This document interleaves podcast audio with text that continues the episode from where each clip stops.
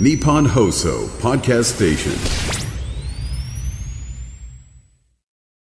12月にはまだなっておりません。時空が歪んだ。気が早い。11月2日木曜日、時刻は午後3時半を回りました。そういえば、認知症検査の代表的な質問として、今日は何月何日ですかっていうのがありますけれども、はい11月2日木曜日、時刻は午後3時半を回りました。FM93、AM1242、ニッポン放送、ラジオでお聞きの皆さん、こんにちは、辛坊治郎です。パソコン、スマートフォンを使って radiko でお聞きの皆さん、そしてポッドキャストでお聞きの皆さん、こんにちは。ニッポン放送の増山さやかです。そして木曜日はこんにちは、ニッポン放送の飯田浩司です。辛坊治郎ズームそこまで言うか。この番組は月曜日から木曜日まで辛坊さんが無邪気な視点で今一番気になる話題を忖度なく語るニュース解説番組です。昨日今日はね、まはいはいず電車の情報から。ああそうですかはい、じゃあお願いしますえー小田急電鉄によりますと小田原線が百合ヶ丘駅で発生した人身事故の影響で向ヶ丘遊園駅から新百合ヶ丘駅の間の上下線で現在運転を見合わせています。小田急電鉄によりますと運転再開の見込みまだ立っていないということですのでねこれからご利用になる方ご注意ください。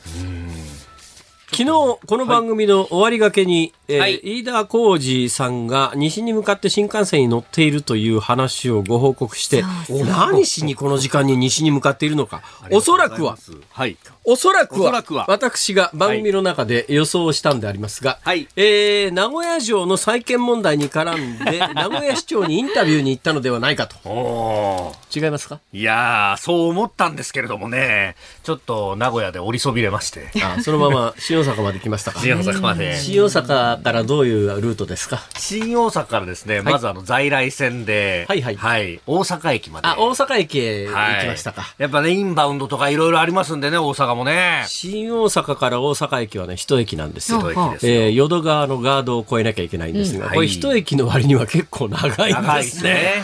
確かに。5分ぐらい乗ってますね、あそこ電車でね。えーえーで、大阪駅に着きました。さあ、どうしました？大阪駅に着いてですね、はいで、そのままあの地下、地下道の方に行きまして。あ地下道の方にね、はい昔はあそこにですね、はいはい日本全国のお土産物を売ってる店がずらっと並んでおってですね、これが便利だったんですよ。出張行ったと嘘をついてですね、その辺のパチンコ屋で2、3日過ごした後、そこの阪神百貨店の横の、えーお土産物ストリートという日本全国のお土産売ってますからね。ここでお土産物を買ってですね、えーちょっと熊本行ってきましたって言うと、おー大変だったなって。バレずに済むというのがあったんですが、今これがね、再開発でなくなってしまいましてね、すごい綺麗になってんですよ、今、沖大阪駅。大阪駅、その北側が再開発で、この間、あの、305平米、25億円のマンションが売り出されるということでニュースになりましたけれども、あれが大阪駅の北側なんですけど、南側の今お話しした昔お土産物屋とかですね、結構ごちゃごちゃっとした店がいっぱいあったところが全部再開発で綺麗になって、ん綺麗になってというかなんというかですねそこの方面に進んでいったわけですね。そうなんですよ。ほら、阪神百貨店も綺麗になってるじゃないですか。今、阪神阪急ホールディングスつってですね、昔、阪神と阪急っていう、いや、我々のイメージで言うと、ライバルっていう位置づけだったのに、ね。今、阪急、阪急ブレーブスはまあもちろんなくなりましたけれども、や、はい。だから阪神タイガースの親会社が、阪急ホールディングス、阪神阪急、H2O リテイリングかなんかって、なんかそういうホールディングスの傘下であって。神阪急。ホールディングス。そうなんですよ。はい。なんか納得いかないよねっていう気はするんですが、でも間違いなく、えー阪神百貨店は、えー建て替えられましたが、綺麗になりまして存在します。同じところにねはいえー昔ながらのイカ焼きも売ってます。スナックパーク。はいだスナックパークに行って、イカ焼きもどうしようかなと思ったんですけど、ああ、でもそうだと。電車がそろそろそんなことしてる時間もないと。そうなんですよ。えーで、何線に乗ったわけですね。まあそこでですね、何線に乗ったわけですか？あの、百貨店の真下の阪神電車に乗りま阪神電車に乗りましたかそうなんです分かった。行き先はですね。はいえー三宮まで行って、そこからですね、えーあの、海岸沿いをこう、はい西の方に向かっていく電車ありますね。海岸沿いを西に、そうですね、山陽電車と。山陽電車ああ、いいですね。それだろいやいやいやいや、そこまでは行かずにですね。あ途中で降りちゃった。たまたまなんですけれども、はあ乗った電車はですね、ええあの、直通の特急で、直通というかなんか直行の特急みたいなそんなのあるの？臨時列車ですね。臨時列車で、。これが梅田を出るとですね次が尼崎にも止まらずに、はい。甲子園ですって言うんですよ。あ、そうですかと。で、甲子園の次だと甲子園で終点です。周りを見るとですね、あの、野球のユニフォームを着た人しか乗っていないという。てか不思議な電車もあるもんそんな時間によく間に合いましたね。そうなんです。試合開始何時？試合開始6時です。18時。18時えーそこに到着、甲子園駅に、阪神電鉄甲子園駅に到着したのが。えー、17時過ぎぐらい。あ、いい時間ですいい時間ですね。よく着きましたね、そんな時間に。そうなんですよ、もう、ね。そうですか。じゃあ昨日この番組の中で、はいえー飯田アナウンサーは西に向かって走っていますというご報告をした時にはもうすでに甲子園には到着していたということになりますね。ああ、そうかそうか。はいもうあの、ツイッター改め X でいろいろね、えー予想も書き込んでいただいたりもしましたが、まあ大体の方はここまでは合ってたというですね。それで甲子園で、はいえー運よくチケットは持ってたわけですね。そうなんですよあまあそれはラッキーですね。なかなかね、プラチナチケットで今回の日本シリーズいは、特に甲子園のチケットは取れないっすよ。いやーもう、それはまあチケット取れたらもう新幹線乗っちゃいますね。えもう結構な出費になったでしょ？結構な出費、結構な出費になりました。ねはい。まあ往復の新幹線もそうだし。当然それはね局で出ないですよいね。やいや、もうもうもう。自腹ですか？自腹。だもうしかもほら、気が大きくなっちゃうもんだから、そこでこういろんな飲食物をですね、特に飲む方は。ええそれも昨日の試合はまた、あのータイガースが途中までリードをしてですね。やっぱりコツコツ昨日の試合ってね、歴史に残る試合ですよ。日本シリーズで、はい。日本シリーズではい。はい。3対3の同点で迎えた9回裏ですよ。9回裏。ええええ。はい。9回裏で、はい。うんもう向こうは満塁策を取って、ええ。満塁策で、満塁策になればですね、とにかくあの、一本ゴロゴロが来たら、はい。あの、ダブル、ダブル、ダブル。そうですね、ダブルプレー。ダブルプレーホーム、ホームで、フォースアウトでそれでもうあの3-3で終わりですから、うんはい。ええ。そうするとそこで、要するに、えーまあ、えーにふ二つベースが塞がっててですね、そんな中途半端な球打たれたら、ゴロで、ゴロで三塁さランナーが帰ってきたら、それで終わりですから、さよならとにかく満塁策で、満塁策ではい、二人敬遠した後で迎えたのが4番打者だよ。4番ですよ。これが大戦とか。かいう、またえ？あえて読み方？なんでそんな中国地方の大きな山の話をしてるんですか？鳥取県に配慮してみました。大山じゃない。昔急行大山っていうのがあってあですね。大山じゃないですね。違いますよええだから、二、ええ人敬遠した後で4番打者という、もうこんな絵に描いたようなな、絵に描いたようなシーンなんか普通そうないよ。はいねこれ、あそこのシーンどんな感じでした？いやー、私、そうですね、自慢じゃないですけど、大山の打点はちゃんと見てますから。どういう意味？これで、大山選手、その前の前の打席かなんかで、はえーダブルプレー崩れで1点取ってるんですよ。ああ、いや、その話はしてないんだよ。あそう話してない。話してないんだよ。だから大山の三打席の三に、追いつかれた後、おうおう9回裏、ワンアウト1、3塁から行こう。三々に追いつかれてたんですか？は？何言ってんの？あのねえ、私今朝、有楽町で放送してるんですよ。ほうほだからね、う。え8時半までしかえ、嘘！いらなかったんですよ。新幹線に乗って、甲子園まで行って、え、あの9回裏を見ずに、帰ってきた。あの9回裏ですね。私、速報で見まして、三河安城駅を通過したところで、おーと。アホじゃないの 何しに行ったの？アホじゃないよ。何しに甲子園まで？本当え？お仕事ありますからね、しっかりとね。翌朝ね戻らないとね。そうなんだ。そうですよ。そうですよ。偉いね。もう一生僕の心にはね、三河安城大山さよならタイムリーっていうのがね、もうあの、重なってね。重なってねメモリーとなって残るわけですよ。えそういうことあるんだ。えのぞみ最終チケットまで持ってて。64号で。それだけど、そのタイミングで帰った人はあんまりいないよね。いやーもうね、阪神甲子園球場の最寄りの甲子園駅、ガラッガラでしたから。そりゃそうだろうね。ええ電車来て、電車そのまま座れましたからね。いやいや、お客さん、始発でもなんんでこの時間に帰るの？本当ですよね。でも僕の前にもね、一人おっちゃんが帰ってたんですよ。なんで帰るんだろうなと思いながら。いや、もしかするとその人は、ええーあの、今までのかつての昔の阪神のパターンからすると、はいせっかくだから勝ってるうちに帰ろうと。勝ってるうちに帰ろうと。とりあえず今なら負けはないから、勝ってるうちに帰ろうという人も稀にはいるかもしれないけどね。そう。だ私の記憶では3対1で勝っているタイガースしか、こう目に焼き付いてないんです。はあ。その後同点に追いつかれたってことはよくわからない。ある意味ね良かったっちゃ良かったですよね。まああの帰りの大阪駅着いたところの速報では追いつかれてるよこれどういうことだよ っていうね。そうですか。そうですよ。もうね人生は人生は厳しい。いやでもねいやまあそれでもこう生かしていただいてあの大歓声はすごいなと。そりゃそりゃ冒頭もするよなとかね。いろんなこと。をだって指示も多分聞こえないんでしょ今うね。何人入場って発表するんだろうね、えっ甲子園は。と、昨日がね、4万1000何人だったかなという感じですね。あそうなんだ4万1000飛び50人。昔はなんか5万8000とか6万とかいう発表されてた時もあるあるけどね、うんそうそうそうそう数が減ってるんだな。まあ、あと、実数で発表するようになった昔はだから年間予約席、あ、だけど、だけど、あれも年間予約席も実数は実数だけどね。まあ、いろいろなんかね。うん。まあいいや、そんなことは。ということで、えー飯田浩二君はどういやら、やいやいやいや。えー甲子園球場に昨日は行ったらしいと。ねええよかったですね。いやありがとうございましこれでね、チャージしましてね、パワーをね、働く力みなぎってますから。そうですね。これで、まあ、あのーとりあえずはですね、定年退職までここにいるということでいやちょっと待って決定しましたねええそのくらいのね。長っスパンが長いっすよ。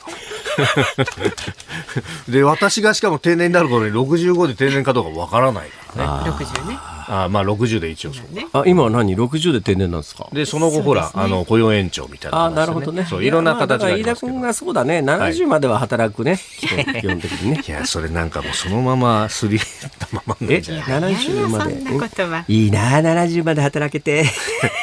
思ってないでしょ、全く。大丈夫だよ。何ですか？今日ね、この後ニュースでお伝えするけどね、はい介護保険料もどんどん上がってるからね。あははじゃない、本当に。そうですよ。現役は辛いよというね。先行ってください。はい、わはい。かりました。今日もこんな感じでお送りします。ズームそこまで言うか。この後は昨日から今日にかけてのニュースを振り返るズームフラッシュ。で、4時台は今年の新語・流行語大賞候補発表というニュースについて取り上げます。5時台は三菱 UFJ 銀行が定期預金の金利を大幅引き上げというニュースにズームしていきます。番組ではラジオの前のあなたからのご意見お待ちしておりますこのオープニングトークに関することあなたが気になるニュースなど送ってくださいメールは zoom zoom アットマーク 1242.com それから X で参加される方、ハッシュタグ漢字で辛坊治郎、カタカナでズーム、ハッシュタグ辛坊治郎ズームで参加してください。で今日の5時26分頃、ズームオンミュージックリクエスト、リクエストのお題は、飯田君が、対、阪神甲子園球場に行ったと聞いたときに聞きたい曲。飯田くんが阪神甲子園球場に行ったと聞いたときに聞きたい曲。除く除く。えー、六甲おろし。まあそうでしょうね。六甲おろし以外でお願いします。選曲の理由も書いて、ズームアットマーク一二四二ドットコムまで送ってください。お待ちしております。では続いて、ガイタメドットコムプレゼンツマーケットインフォメーションです。東京株式市場日経平均株価は昨日と比べて348円24銭高い3万1949円89銭で取引を終えました。トピックスは昨日と比べて11.71ポイント高い2322.39で取引を終えました。円相場は1ドル150円40銭付近で取引されています。前日のニューヨーク市場で FOMC アメリカ連邦公開市場委員会の金融政策などの結果を受けましてアメリカの長期金利が低下するとドル売り円買いが強まりました。その流れを引き継いで東京市場でも円は1ドル150円15銭まで上昇しました。昨夜 FRB アメリカ連邦準備制度理事会のパウエル議長は追加利上げについて慎重に進めるとしながらもデータ重視の姿勢を改めて示しました。そのため市場では明日公表されるアメリカの10月の雇用統計に関心が向かっています。日本政府日銀による円買い介入への警戒もくすぶっていることもありまして円相場は対ドルで様子見ムードとなりそうです。外為どっとコムプレゼンツマーケットインフォメーションでした。ニッポン放送辛坊治郎ズームそこまで言うか。このコーナーでは辛坊さんが独自の視点でニュースを解説します。まずは昨日から今日にかけてのニュースを紹介するズームフラッシュです。アメリカの中央銀行にあたる FRB 連邦準備制度理事会は金融政策を決める会合で年5.50%を上限とする現在の政策金利を据え置くことを決めました。2会合連続での据え置きです。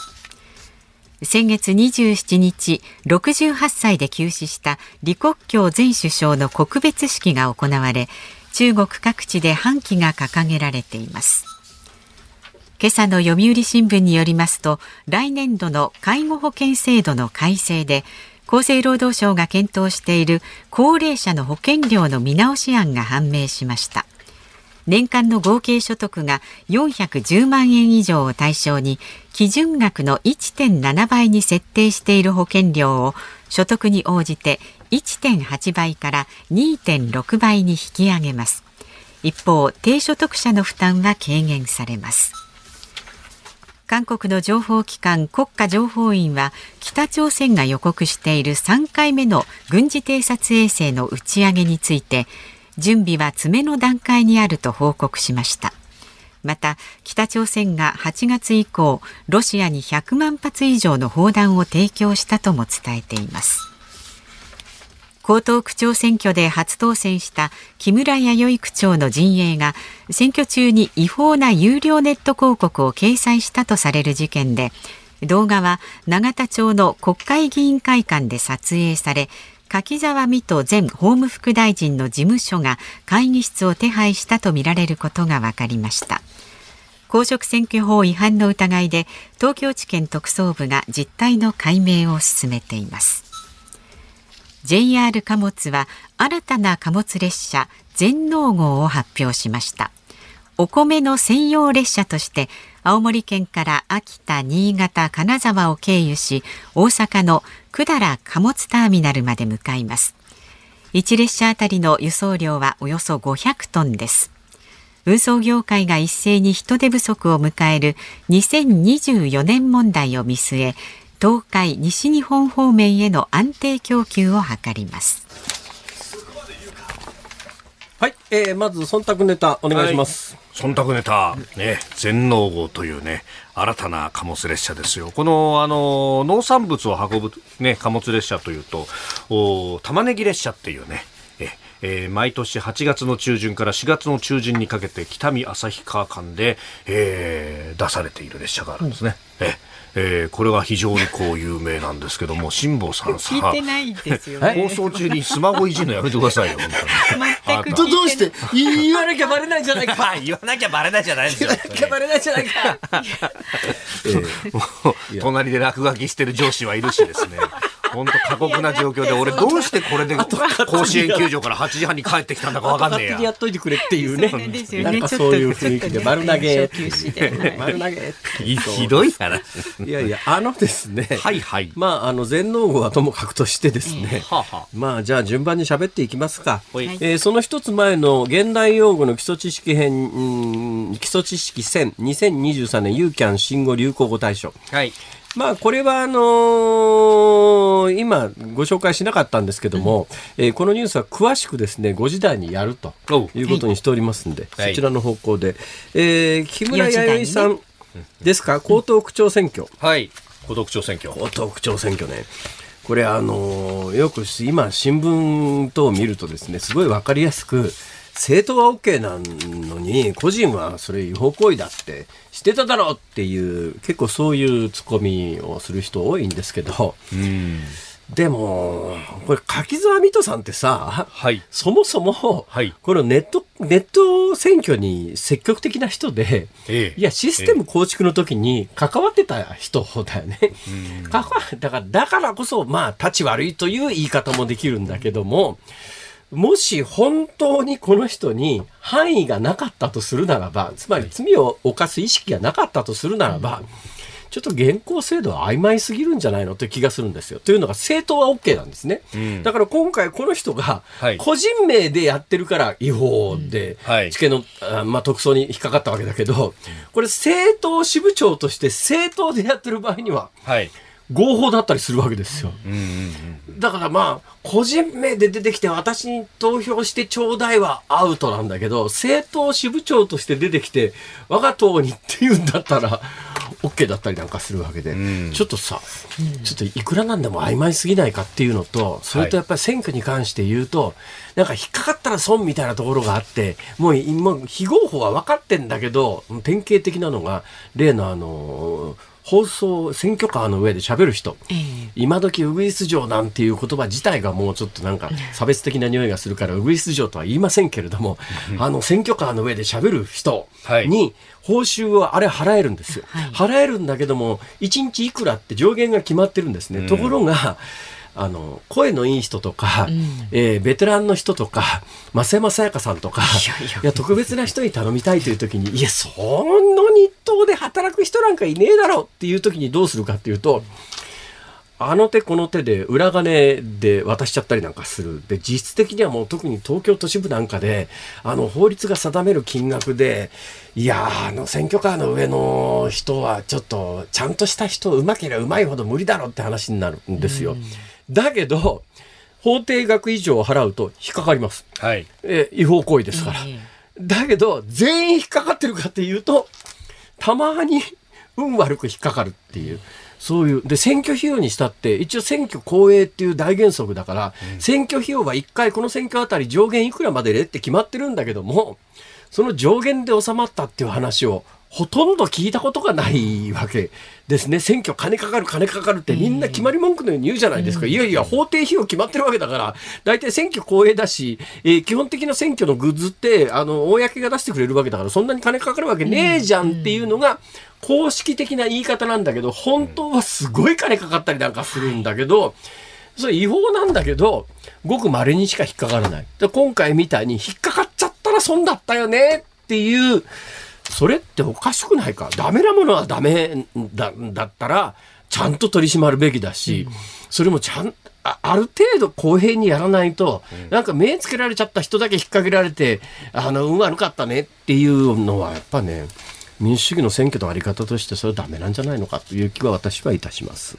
さて、えー韓国の情報機関によると北朝鮮が過去2回失敗している軍事偵察衛星と北朝鮮は言ってます。でこれはまあ確かに軍事偵察衛星には間違いないと思いますよ。で、2回失敗しました。で、3回目がキンキン迫ってて、どうも3回目は成功するんじゃないのっていう説が濃厚です。なぜかというと、この間、北朝鮮のトップが、えープーチンと一緒にロケット発射基地行って、どうやらあの時に最終的なあの手この手の衛星打ち上げに関するノウハウの、えー確認をしたんじゃないのかっていう、そういう説がありますから。だから、近々3回目の衛星で、えーは衛星発射で北朝鮮が成功する可能性は結構高いかなという気がいたします。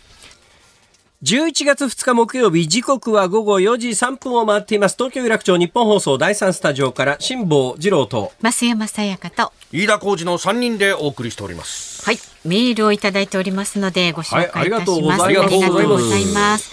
横浜市戸塚区51歳の浜野俊斎花さん。飯田さん、甲子園に取材だったんですね。取材じゃありません。遊びに行っただけです。まあね。昨日のインタビューで岡田監督が遅くまですいませんでしたと謝罪したのは飯田アナに向けての謝罪だったんですね。違うそれは違うと思います。は い岡田監督に謝罪されたんじゃ三河安城駅事件は忘れましょう。うん、ほらほうよ、ほらほうよ。別に三河安城に新幹線止まったわけじゃないですからね。ちょうど通過してた。はい。私三河安城でえらい目にあったことがあります。ああ、そんな思い出が？はい。まあこの話はもうもうこの番組で3回ぐらいやりましたからもういいです。はい。あ、いいですか？はい。はい。え、あの、まあ、名古屋駅で、のぞみと、ここだまと間違ってのぞみに乗っちゃって、みと三河安城で降りるつもりが、次、次の停車駅が新横浜って言われて、ええー、嘘だろ 嘘だろ。はいはいもう、ちょっとね、腹痛を起こして新幹線止めようかと思ったんですけど。そういうわけにもいかず。そうそう。はい。うんそれから長野県の30歳の男性の長野の薪ストーブ職人カズさんです。いいですね、薪ストーブ。薪ストーブ素晴らしい。ね、いつもラジコで放送をリアルタイムで聞いています。昨日は飯田さん弾丸関西弾丸関西旅行を楽しめましたか？いい形で阪神勝ちましたね。ええ本当ですよ。自分は薪ストーブをね、えー作る仕事をしていて、ほぼ毎日工場にいるんですが、いいですね、素敵ですね。ねえ今日は辛坊さんが小さかった頃育った飯能のあたりまで日帰りで出張できています。ほうほう。えー長野民からすると埼玉は大都会ですが。いや、そんなことないだろ書いてあります。えー、地高山公園など自然豊かな場所もありますね。見知らぬ土地で散歩するのもリフレッシュになり私反応ます。じゃないんですよ。入間なんですよ。イルマ。地高山公園って狭山ですよね。あ、そうですか。うんなんかね、行ったことありますか？行った行ったことあると思う。遠足とかそう反いう感じですか？応っていうとね、反応河原と天覧山。反応河原もうち。ょっとあの秩父寄りに行くと小丸峠っていうのがあるんですが、ご存知ないですか？ああ、小丸峠ってなんとなく聞いたことあります、鎖場っていうのがあってですね、鎖で登るんですけど、まあ鎖で登らなきゃいけないような斜面でもないんですけどね。はい。えそれだけの話です。失礼しました。ローカルな話題でした。ローカルな話題。はい。なんか飯田君がですね、埼玉県民を蔑むような目でこっちを見ていや、そんなことない。ちょっと神奈川県だと思って嫌だよね、本当に。違う違う。全くそんなことないのに、そうやってこう、ね、ひがむところが俺。ひがむところがほら埼玉。ひがむとか言っちゃってほらバカだ埼玉バカにして。バカにしてるわけじゃないですよ。まだまだあなたからのご意見もねお待ちにしておりますので参加してください。メールは z o o m zoom アットマーク一二四二ドットコム。それから X でも参加してください。ハッシュタグ辛坊治郎ズームであなたからのご意見をつぶやいてください。お待ちしております。で今日のズームオンミュージックリクエストお題は飯田くんが阪神甲子園球場に行ったと聞いた時に聞きたい曲です。お待ちしております。辛坊さんが独自の視点でニュースを解説するズームオン。この時間解説するニュースはこちらです。今年の新語・流行語大賞候補発表。現代用語の基礎知識選2023ユーキャン新語・流行語大賞の候補30語が発表されました。憧れるのをやめましょうやあれなど野球関連の言葉や NG リスト、オーバーツーリズム、エッフェル姉さんなどが選ばれました。大賞の発表は12月1日であります。もうそんな季節になりましたか。ねえ。だけどまだあの2ヶ月あるんですよ。2この2ヶ月の間に爆発的なヒットが生まれいたらどうしてくれ思いまするんだと。けどそれはまあそれでしょうい。そういうのはしょうがないですね。そうすると翌年持ち込みで、まあ映画賞なんかもそうですよね。はいはいどこどっかを区切りにしなきゃいけないどっか切らなきゃいけない。そうですね年末に発表するとなるともうこの段階で、えーノミネートを決めとかないといけないということなんですが、ノミネート30作品なんですが、はい。まああのやっぱりね年を感じます。年ってのは年齢を感じます、昔はだいたい新語・流行語大賞のノミネート作品っていうのが30個バッと出てきた時に、はい。別に解説なしに30全部まあ喋ろうと思えば解説ができたんですけども、今年の30を見ていて分かんないのがたくさんあるんですよ。うん世の中のことに関心がなくなってきたのかそれともどうですか？お二方ざっと目の前の30ノミネート作品を見てですねはい。えー分からないっていうのはあります？ある。あります。ありますか、りますね飯田君があるのは問題だな。いや、そんなことないですよ。飯田君。意外とさ、ほら、はい若いんだから。意外とね。若、意外と、そうは言ってももう40のそうですね。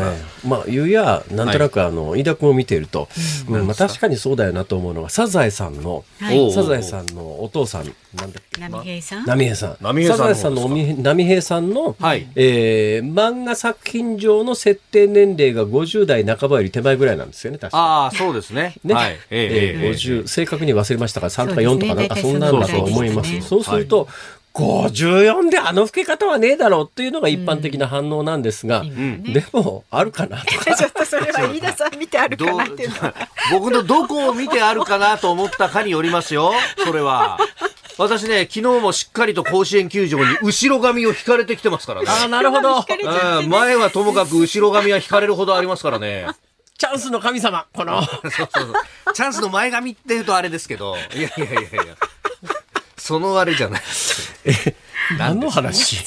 本当です何の話？本当ですよ。そうそう。で、し現代用語の基礎知識版、はい。新語・流行語大賞というのがありましてですね、はいはい。えーまあ、歴史は結構長いんですよ。で、ユーキャンというところがスポンサー、スポンサーについてからも随分なりますけれども、ユーキャンというのがスポンサーにつく前の話で、もう記録も残ってないんです。あれ、えー現代用語の基礎知識をこう、買うとですね、ええ。なんだか前拍子だか後ろ拍子だかに過去の受賞作品がざーっと並んでたりなんかするんだけど、もう私がなんかもらったのは1987年で、その頃ってもうねデータも残ってなかったりなんかあして、そんなことあったのか状態なんですが、まあ私も1987年に関わったことがあって、はい。えー若干裏事情は、まあ当時と変わってるのかもしれませんけれども、えー当時の事情、だからもう時効ですね。1987年に私賞をもらってるはずなんで、1987年の年末にもらってるはずなんですけども、はいそうすると今から何年前ですか？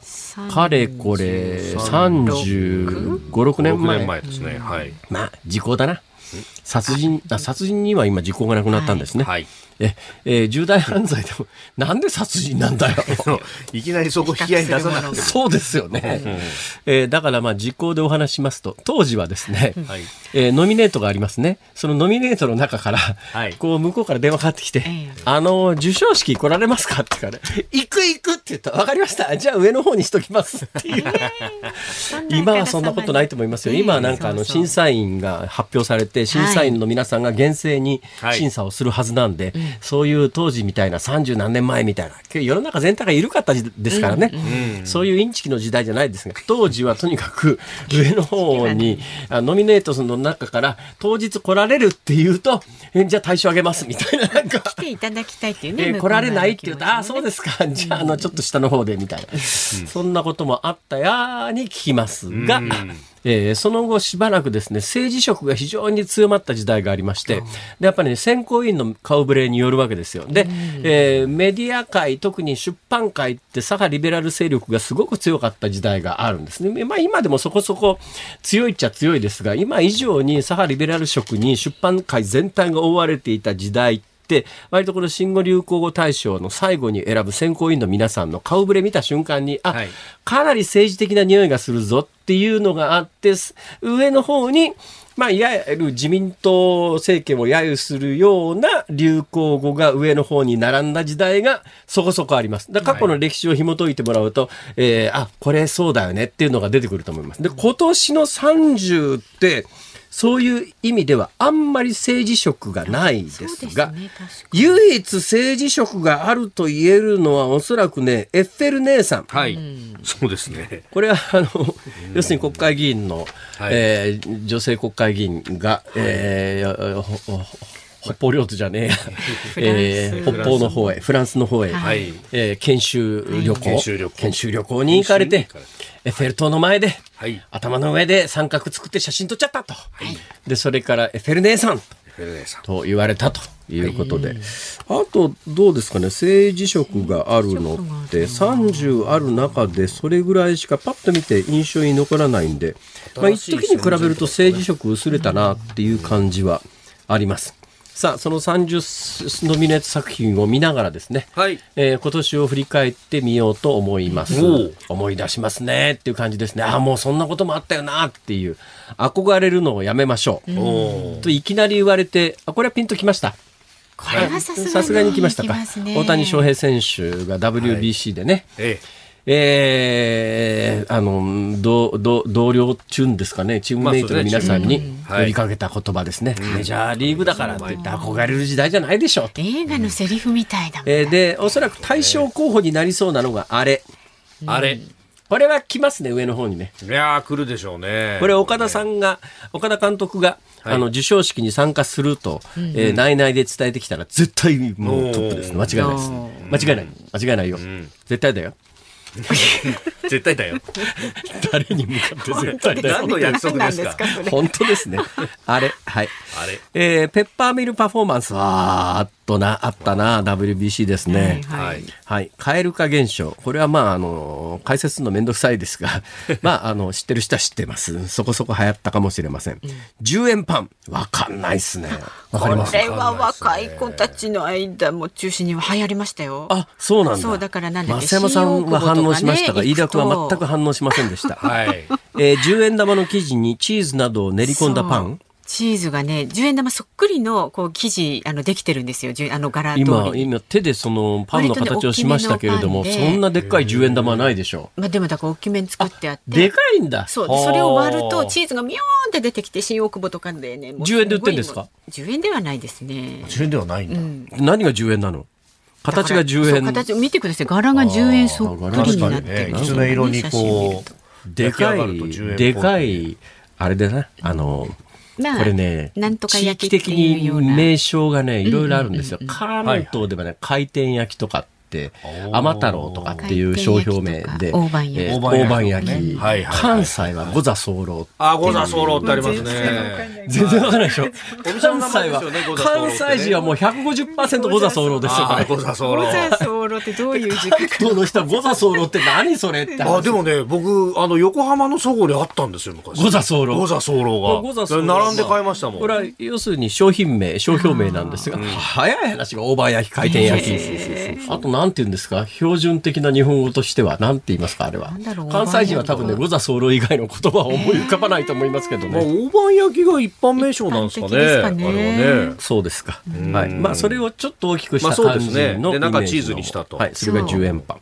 ひき肉です。ひき肉ですちょんまげ小僧。わかんねえわ。わかんないよ。これが、これは分かんなかった。全く。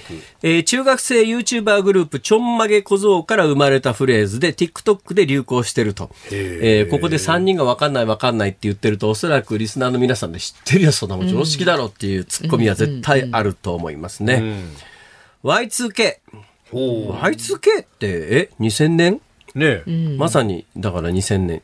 えー2000年代の服装が再流行し、Y2K ファッションとも呼ばれた。そっちなんだですか。Y2K ってなんか、あの、コンピューターがなんか壊れるんじゃないのっていう大騒動はいで、年末に絶対なんか日付が変わった瞬間にそうそうそうそう日本中のコンピューター、いや世界中のコンピューターが反乱を起こして、下手すりゃ核戦争かみたいな騒ぎになりましたよね。ええこれこそがノストラダムスかとかいろいろね。それ年がかったら、あれ？あれあれ？何も綺麗じゃんって。何も綺麗じゃんって大騒ぎした連中に、こう私も当時クレーム言ったんですよ。あのさ、それで放送局全員なんかあの年越しで泊まり込みまでさせられて、世界が崩壊するとかなんか言われて、何も綺麗じゃんってクレームを専門家につけたら、え、みんなで大騒ぎして対策を取ったからですって言われて、えー。そうなの？はいそんなことがありました。はいありました。でもあれがもう23年も前ですからそうね。ですよだからね。今の大学生より若い人たちは、あの騒動は全く知らないと。はいはい、そういうことになっております。そりゃあ、飯田君も年を食うはずです。いやー、本当ですね。いや、私の時阿部平さん さて、はい X。X。X はまあツイッター改め X ですからね。生成 AI。あの、生成 AI って最初馴染まなかったんですが、はいえーだいぶもう言葉としては馴染んできましたか？生成 AI。チャット GPT と同じですね。えー生成生成 AI の一つのはいブランド名っていうことになるんですかね。え NG リスト。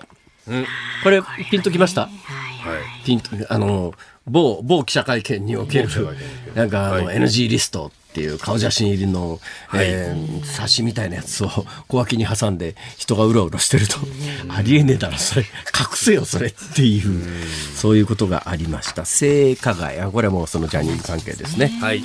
末小笹。末小笹。うん。これって NHK の連ドラ見てない人は分かんないですか？そうですね。確かにね。ね。言われればあそうかって思うけど、ね、NHK 朝ドラ「らんまん」に登場したイネ科の多年草とい。うことだそうですが、はいえー視聴者感動っていうふうに私の手元のメモにありますが、私には何のことやらさっぱりっていう話ですね。うん。愛する奥さんの名前をね、つけたっていうのが、ええ話で。私辛坊さんも船にほら奥様の名前つけてるから同じような感じ。あれはかみさんに金出させるためにしょうがない。そんなことしてたんですか？そういう。ことだったんですか？話やでって。金出させるいや、そんなことありません。素早いですね。そ、そ、そ、そそんなことありません。そうだ、聞いてた。はい別班、はい。ビバン。ビバンあ TBS のドラマですが、えむっちゃ流行りましたよね。面白かったですよああ、そうですおか。二人はなんかちょっと乗らない感じ1ねミリも見てないんです。僕も噂は知ってますよ。で、噂はね大騒ぎになってるのは知ってました。はいが、見ておらんのですよ。え面白かったですか？面白かった。別班って自衛隊の秘完結し密情報部隊してるんですか？話として。はあの。ね完結してるんだけれども、ええ。なんとなくちょっとねエンディングがね余韻が残ってる感じが。え、つまり続編がありそうな感じ？なんかできなくもないかな続編あっ思ったりする。たら見ちゃいます？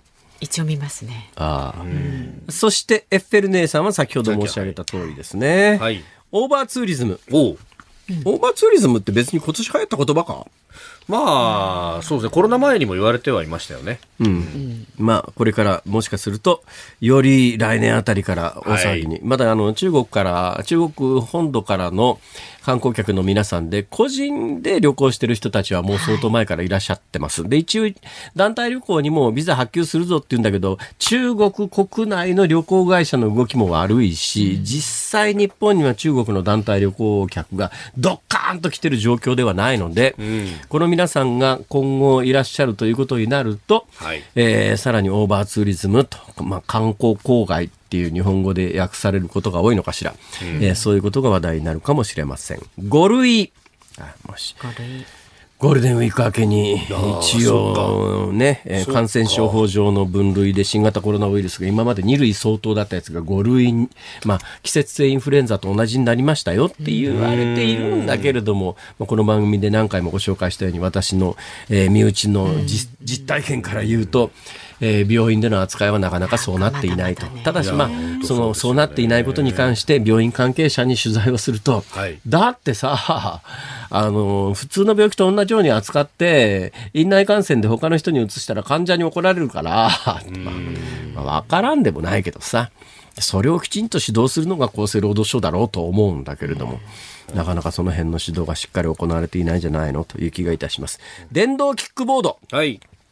最近見ますね。これはあの夏にね、えー、道交法改正で、はいえー結構見ますか？見る見る見る見る見る見る見るはい。そして、えー2024年問題、えースラッシュライドシェア。これ一つ抱き合わせ？全然違う話じゃん。と思いますね、僕も。まあ、はい全然違うこともないのか。だから2024年問題で、要するに残業規制がいろいろな業種で緩和されていたのが、来年の春に、えー運転手さんに関して、あの、残業、今まであの、5年間猶予だったのが、もう猶予がなくなるので、えードライバーの皆さんが残業規制を厳しく守らなきゃいけないと。えーそういうことになると、えー人手不足で困るだろうと。だったら人手不足でさらに今タクシードライバーの皆さんがえー数が減ってってタクシーが捕まらないという状況があるので、だったらライドシェアを解禁しようじゃないのという動きが出始めているという、ああ、そうそういう意味では政治的な。な話で、まあ、だから2024年問題とライドシェアは関係あるっちゃあるんだけど、まあこれ一つに組み合わせような話でもないだろうっていう気が、全然別の話じゃねえかっていう気はするよね。まあ、むしろね、ライドシェア、オーバーツーリズムとだって組み合わせることができますからね。ああまあそう観光地でタクシー捕まんないとかね。ええそうなんですよ。ライドシェアはね、はいこれも小さな声でしか言いませんけれども、ライドシェアはいわゆる白タクと言ってですね、えー昔から日本では規制されておりますが、現実には中国語のアプリで中国の皆さんが日本に来た時に、えー国際空港のところに、えー中国人ドライバーの方がそのアプリで、はい。えー決済済ませていて、いや、あの、うちのマイカーに乗せてるだけですって言われちゃったら、これなかなか立証するのが、立件するのが難しいんで、現実に、もうだから、解禁状態になってて、こういうことってなかなかそう簡単に止められないので、だったらある程度のルール化した方がいいんじゃないっていう一つの方向性もあって、今議論になり始めてるという背景は確かにあります。さあ、その次です。4年ぶり声出し応援。まあこれはコロナ関係ですね。はい。新しい学校のリーダーズスラッシュ首振りダンスわかんねえわ。はい。あのわかんない。あれそうですか？あの、はい制服姿の女子の4人組のなダンスボーカルユニットなんですけど、あのね、踊りながら歌うんですけど、その踊りがね、ちょっと、あの、なんていうの？インドの舞踊みたいに首だけククククってこう、なんか動かす感じ？二人ともうつむいちゃって。すごあいあのねこれもしかして結構なご高高齢のグループのやつですか？違います。違います若い、お若い方ですよ。若いんですか？はあじゃあ違うわ。できないね。なんですか？何やってるんですか？こういう こういうやつじゃないんですか？首をなんかねね。こう首横に動かすやつでしょ？昔なんか5時から男のってありました。それじゃない。なんかもうなんかどんどん見てくださいよネットで。いいからもう。おっさんだな、今のは。飯田君完全にただの酔っ払いと体の酔っ払いのおっさんですね。ただの酔っ本払いですねそれは。大変失礼違うんじゃないでしょうか、えー新しい戦前あこれちょっと若干政治色っていうか政治の匂いがする？はい。徹子の部屋に出演したタレントのタモリさんが来年はどんな年になるのでしょう？と問われて新しい戦前になるんじゃないでしょうかねと発言したことが話題になった。そんなに話題になったか？界隈では。うわ、うわ、うわ、黙り込んだぞみんな。余計なこと言うなっていうなんかすげえプレッシャー感じたな。いや、そんなこと推しの子スラッシュアイドル。何これ？これは漫画っていうかアニメですよね推しの子は。推しの子うん。あ、そうですか。はい。えー、この辺ちょっとわかんないですね。藤井八冠。藤井八冠、まあ、流行かって、これなんかね、はい。あの、私なんかの経験から言うと、ええ。匂いがするんですよ。匂いが。本人出てくりゃ対象っていう、ほら、なるほど。本人出てくりゃ対象コースっていうなんかねあれとあれとお似たような匂いがするんあれと。だな。なるほど。どっちですかね。俺がもしこれ主催者なら、えはい藤井さんいらっしゃる。大将。大将 もう間違いない。大将。大将。たたたたたた 大将。あんたが大将これだからこれも入れて休館っていうそうそうそうそうに見出しつけちゃおう。つけちゃおう。ユーキャン、休館、いいじゃないの、これ、なんつってねち。ょっと居酒屋じゃないんだからもう本当に居酒今日ダメだ、俺疲れてるな。屋さんトークですよこれはあと、あと5つあります。見る賞。なんすかこれ見る賞って。見る将棋ってことかな。ねそうそうそうこういう言い方するんですねえー、いただき女子。あ、これわかりますよあ。いただき女子、リリちゃんですね。はい私、いただかれたいわ。本当に。いやいやいや。オッソ。えー、スラッシュアーバンベア。オッソいくつっていうね、あの、北海道で、まあ、駆除されたっていうんですかね。はいえーいっぱいこの家畜を襲ったりなんかしたあの熊の話ですね。OSO と書いてオッソ。えー地球沸騰化。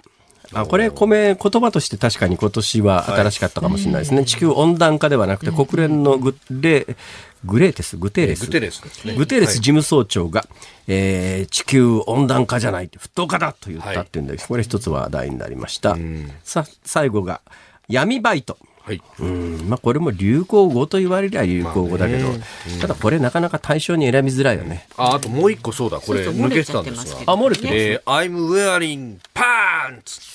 あ、I'm wearing. 履いてますよこれもね、ちょっ Don't と、worry! ちょっと匂いがしますね。おっと 本人出てくるよ対象コース。そういう意味では真のノミネートは3つある。えー、予想はですね、はい岡田監督が出てきてあれ、うん。藤井さんが出てきて、えー、藤井八冠、八冠。はいはい。えー、対抗、I'm wearing. さあどうでしょうか、そのあたりで。ね。12月1日に発表されますのでね、これね、はい結果がわかりますから。以上でした。ズームオンでした。すいません本当居酒屋じゃねえか。本当ズ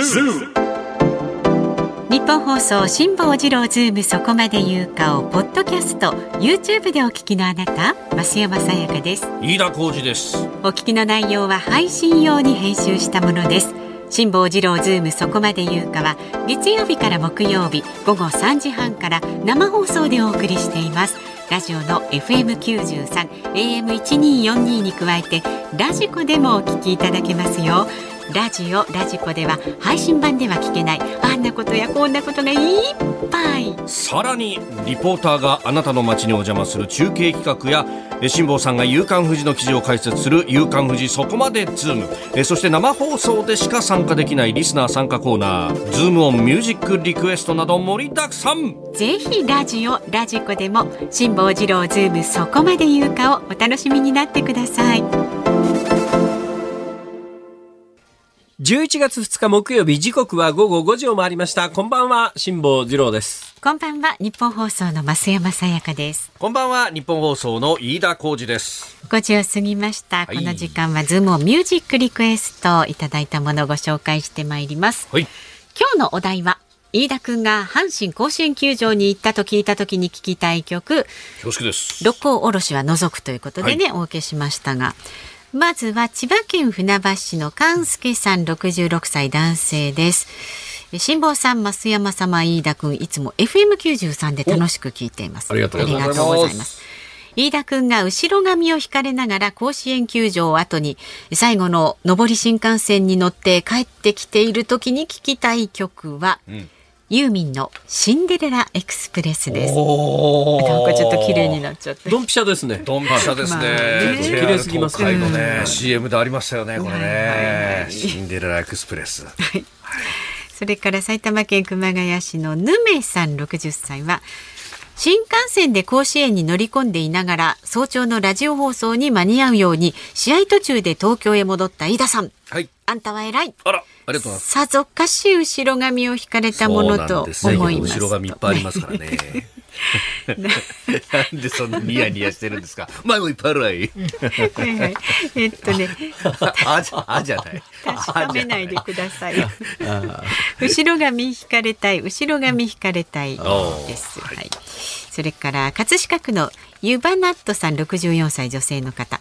パパッと思いついたので初めてメールをしてみます。ありがとうございますありがとうございますありがとうございます昨日は飯田さんたら日本シリーズの観戦に行ったんじゃないの？と思っていました。お。その通りだったとは。素晴らしい顔。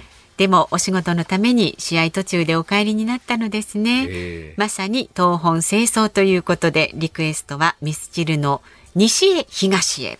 ありがとうございます。ありがとうございます。まさねにね、うん墨田区の六三さん65歳の男性は飯田さん甲子園からとんぼ帰りですか、ええ。早朝の番組持ってると大変ですね。ご苦労様です、そんな飯田さん、はい。逆転サヨナラシーンを生で見られずきっと目が虎になっていたことでしょう、うん。ということで「アイ・オブ・ザ・タイガおー」ーサバイバー、ね、お願いします。難しいとこ来ました。うん。それから千葉県浦安市のソレイユさん59歳の男性宮古晴美さんの好きになった人をお願いします。理由は昨日の逆転阪神逆転サヨナラでは、えー本当に感動興奮しました、うん。さよならといえば、うん宮古晴美さんの歌で なるほど。なるほど。さよならさよならね好きになった。人ですね好きになった。人そしてもうお一方、えー中古さん埼玉県川口市リニア新幹線が開通してた。ら最後まで試合観戦して帰ってこられた。かもしれないのにそうですよね。確かにいつの。話だよ近そうでまだ遠い大阪ということでドリカムの大阪ラバーをリクエストしますいい曲じゃないですか。これ飛行機があればねあれですけど今伊丹空港は時間制限がありますからなかそなかねうなんですよ。そう、もういろいろ調べたんですけどね、やっぱりあの、関空もなかった？関空まで行くのが遠い甲子園かまあ。確かにね。尼崎からバスに乗るんですけど、やっぱり似たようなもんなんですよ。8時半頃なんです帰るしかねないですね。あとね、高速バスとか考えたんですよ、夜行バスとかね。夜行バスもね、やっぱね、5時台についてくれるね。そうだ、そこなんですよ。だね。朝5時のね、縛りっちゅうのがね、またね。そうね。えーあだったら俺のホンダジェット出してもよかったんだけどおっとホンダジ一ェ言言ってくれたら。じゃあ何かの時にはね。ね。じゃあちょっと電話して。は。さて。さて。本日のズームオンミュージックリクエスト。はい。都はるみ。あ。好きになった人。おではエンーディングでお届けいたしますえー、番組ではラジオの前のあなたからの確かにね、ねご意見24時間お待ちしております。メールは ZOOM zoom アットマーク 1242.com X でもどんどん参加してください。ハッシュタグ漢字で辛坊治郎カタカナでズーム。ハッシュタグ辛坊治郎ズームで参加してください。あなたからのご意見をお待ちしております辛坊さんが独自の視点でニュースを解説するズームオン。今日最後に特集するニュースはこちらです。三菱 UFJ 銀行が定期預金の金利を大幅に引き上げへ。三菱 UFJ 銀行は今月6日から期間が5年以上の円の定期預金の金利を引き上げると発表しました期間が10年の定期預金の場合今の0.002%から100倍の0.2%に上がります。軒並み100倍だ50倍だという。すげえな、金利100倍。100倍。100倍。100倍 居酒屋。二倍、二倍どころじゃない。本当に。本当にね。る気なくなっちゃったよ、俺。本当に。昭和。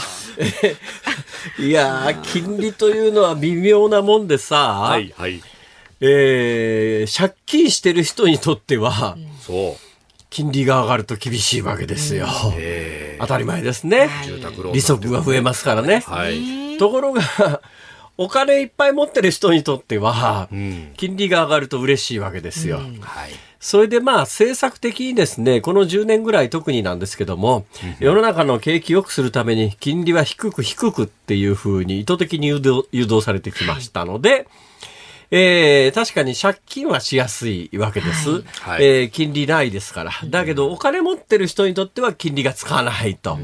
いう状況が長く続いたんですが、えー、まあ、いろいろな背景があるんですけれども、まあちょっと、ここまで円安は放置できないとか、いろんな理由はあるんですけれども、えー、じわじわ、いわゆる長期金利というやつが上がり始めて、えー、足元で1%弱ギリギリのところまで来て、昨日、おとといの日銀の政策変更でですね、うん、今まで0.5%を10年ものの長期国債の金利の基準にするって、はい、まあ、これをめどにするって言ってたやつを1%ぐらいをめどにすると。うん、えー、で、今、金利があ10年ものの国債を買うと、はい、えー、1%、年利1%ギリギリぐらいまでの金利がつくようになりましたが、はい、まあ、借金する方は、だから今、固定の銀行ローンなんかの金利が上がってきてるのは背景それがあります。えー、で、同じ理屈で、えー、長期の定期預金の金利が上がり始めましたと。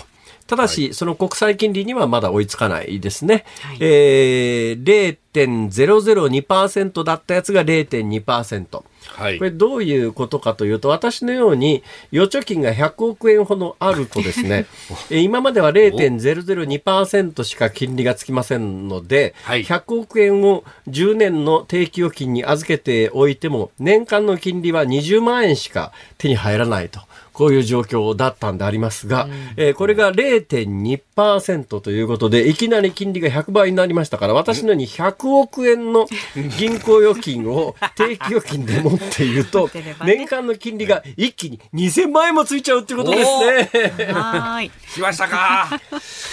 税務署の皆さん。飯田君のように、えー、銀行預金が100万円の人はですね、どうなるかというと、えー、銀行預金が100万円の人は今までの、金利だとですね、0.002%の場合、はい、えー、10年ものの定期預金にこの100万円を預けておいたら、今までの金利はですね、はい、えー、1年間に20円だったのでございます。20円だったのでございます。これが一気に金利が100倍ですから、おなんと、えー、100万円を10年定期に預けると、1年あたりの金利が100倍の20円の100倍ですから、2000円もついちゃうんですね。なんとすごい。馬鹿にしてんのかよ。馬鹿にしてんですか、と、えー、預貯金を持っている高齢者は思っているはずです。で、今一応政策的にですね、えー、物価がちょっとずつ上がり始めたと。えー、で、これにやっぱりあの、賃金が上がり始めると、はい、えー、10年前に日銀政府が目指した方向性だよっていうことで、賃金を上げますと、こう政府は言ってるわけですよ。これもね、立場によって違うんですね。現役世代で預貯金がない、まあ、例えば飯田君みたいなケースにおいては、まさに、まあ、わかりませんけど、飯田君はもしかすると100億円持ってるかもしれませんが、まあ、一応持っていない普通のサラリーマンの代表としてこう見た場合に預貯金がないとですね、はいただ、物価が例えば3%上がって、賃金が3%上がっただけじゃ豊かにならないわけですよ、これ。物価が3%上がって賃金が3%じゃ、要するにその賃金でもらえる、あ買えるものは一緒ですから、これだと意味がないんで、えー、例えば物価が3%上がりましたということになると、賃金が4%上がりました。これがまあ経済成長するという、簡単に言えばそういうことですね。そういう状況になっていくと世の中はちょっとずつその1%分ずつ豊かになっていきます。うん、えーそうするように今頑張ってこの10年来ましたっていうことなんだけれども、はい、これ立場によって全然状況が違うのは、いや、俺も働いてなくて預貯金の金利だけで暮らしてんだよっていう高齢者の皆さんにとっては、えー、その、要するに物価が3%、賃金が4%、仮に上がり始めたとしても、はい、金利が3%あるいは4%に達しないと、うん持っている預貯金はどんどん目減りしていくわけですよ。はい、これがまあインフレというやつですね。だから立場によって懐具合が全く変わってくるんです。だから今政府が目指しているのは物価がようやく上がり始めたんで、えー、これに、まあ、賃金がちゃんと追いついていくように賃金も物価と同じじゃ意味がないので、うん、物価以上に賃金を上げていく方向性に頑張りますって言うんだけど、そうすると、金利が低いまんまだと、預貯金はその分減るばっかりですから、ちょ預貯金が減った分どこに行くかっていうと、えー、例えばさっきのこれじゃ意味がないよねっていう物価が3%、賃金が3%という状況になったとすると、はい、え意味はないとは言いながら、うん、政府の税収は、その3%分は増えるわけですよ。消費税っていうのは、例えば売買されてるもんに3%かかりますから、で、所得税も3%上がりゃ、額面、名目上の金額は増えていくわけです。これが、いわゆる、え、まあ、インフレ税っていう、要するに、まあ、見かけ上の数字だけは増えていきます。だけど、サラリーマン、両方物価も3%、賃金も3%だとサラリーマンの暮らしは良くならないけれども、えでも横ばい状態が続きます。でも確実に金利がつかない高齢者の預貯金だけで暮らしている人にとっては、どんどん預貯金が目減りしていきます。今の構図っていうのは、その預貯金の部分が政府にこう移転しているのと同じことなんですが、これをインフレ税っていうんですが、税金で取り立てるとむっちゃ怒られるんです。ですね、政府は。ところが今みたいな形でじわじわインフレを起こすことによって、えー、預貯金からこう、かすめ取る形にしていくと、私のように100億円の預貯金の金利を楽しみにしている高齢者にとっては、うん、ふざけんなよ、こら。っていう。だからこれって金利って難しいのは、借金してる人なのか、預貯金がある人なのか、えー、日銭のサラリーマンの稼ぎがある人なのか、そういう稼ぎがない人なのかによって、全く状況が違うと。だから今そういう状況に世の中的には差し掛かりつつあって、はい、状況、その人がどういう立場なのかによって懐具合が全然違ってくるという、今そういうキワキワのところに我々は存在します。ズームオンでした。ズームミュージックリクエストをお送りしているのは千葉県浦安市ソレイユさんからのリクエスト、美空、あ、いや、都はるみ、好きになった人。また昭和の伝説の紅白。え、ちょっと、えー、なんとなくというかですね、素ですよね、今完全にね。スタジオが、あの、見事にバスへのスナックとなりまして、いやもうね、えらいことになっております。そうでしたよね。勘弁してちょうだいよ、本当に。ママを先頭にね、これ。そうですよ、拳回しますよ。これ待ってましたね。よ、日本一もうなんかもうベタベタの昭和感で今日お送りしてますけれどもね。まあ、あの、日光の合宿はうまいね。どこまでやりますか？失礼しました。はいお聞きの日本放送。この後は夕方5時30分からは伊集院光の種。今日のメインテーマは今でも後悔していることだそうです。で、今日のパートナーはホリプロの安田美香さんです。で、6時からは日本放送ショーアップナイタースペシャル日本シリーズ第5戦。はい甲子園球場から阪神対オリックス戦。解説、藪圭一さんでお送りします。今日は先発が阪神大竹オリックス田島とねえ具体5戦どっちがどっちが勝っても大手を取るというあ、ねそうだそうだ。そういう大事な一戦でございます、で、明日の朝は、えー飯田浩二の OK 工事アップ明日も朝6時からコメンテーターは外交評論家内閣官房参与三宅邦彦さんです、まあはいえー中東の情勢とかね、えー外交について、えー取り上げてまいりますはい、その後8時から私も出ます。春風亭一之輔さん、あなたとハッピー。